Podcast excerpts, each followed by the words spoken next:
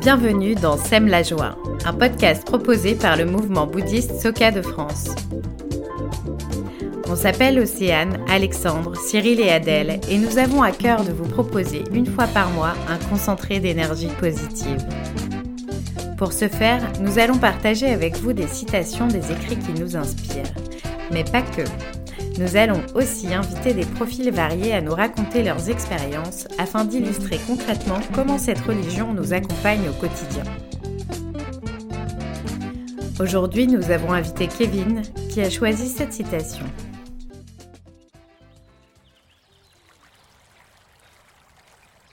Même si les arbres désirent rester immobiles, le vent ne cesse pas pour autant de souffler. Même si l'on souhaite que le printemps perdure, il laisse place à l'été. Cette phrase est tirée des bienfaits du Sutra du Lotus par Nichiren Daishonin.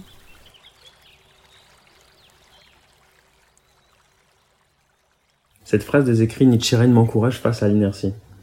Je m'appelle Kevin, j'ai 30 ans et j'habite à Besançon. J'ai fait des études en physique jusqu'au master, que j'ai terminé en 2016, et j'ai décidé de pas aller plus loin parce que j'avais pas tellement d'intérêt pour la recherche et que ce que ce que je faisais à l'époque m'intéressait pas non plus plus que ça. J'ai fait du coup autre chose pendant quelques mois et après beaucoup d'hésitations, j'ai quand même commencé un doctorat en 2017 en ayant en tête les encouragements de mon maître bouddhique quand il nous encourage à nous dépasser dans les études et à devenir engagés au premier rang pour la paix. C'est assez difficile pour moi après un an à faire d'autres choses de reprendre des études et ma tendance à l'inertie vient vite compliquer le travail. Au début du doctorat, je prenais beaucoup de vacances et mon travail n'avançait pas beaucoup. J'avais à chaque fois beaucoup de mal à sortir de l'immobilité et assez rapidement j'ai commencé à tenter de me ressaisir avec des alternances de périodes de travail intenses qui étaient suivies d'un grand découragement de manière très régulière. Mon chef avait une mauvaise opinion de mon travail et il me mettait une pression qui n'était pas souvent proportionnelle à la réalité de mon travail. Toutes ces difficultés ont fait que j'ai hésité à laisser tomber vers le milieu du doctorat. J'ai été encouragé par un ami bouddhiste qui m'a rappelé combien euh, mes efforts réjouiraient mon maître bouddhique. Et euh, c'est ce qui m'a permis d'aller jusqu'au bout. À la fin de 2020, le contrat approche du terme et ma thèse n'a pas beaucoup avancé. Pas autant que j'aurais aimé. Mon encadrant principal émet des réserves sur le fait que j'ai la matière à finir le doctorat et ça me paraît complètement impossible d'avoir fait des efforts pendant tout ce temps et de pas aller jusqu'au bout. À plusieurs reprises, je crois que je m'approche du but parce que je termine différentes étapes que mon chef avait définies comme étant indispensables, mais à chaque fois il en donne des nouvelles. Et à chaque fois, je me dis que si je reste immobile et que si je bouge pas du tout dans mon travail, il va peut-être laisser tomber ses demandes et il va peut-être me permettre de enfin soumettre ma thèse pour terminer mon doctorat. Je relis souvent la phrase des écrits de Nichiren de tout à l'heure pour me donner du courage face à ma tendance à l'immobilisme.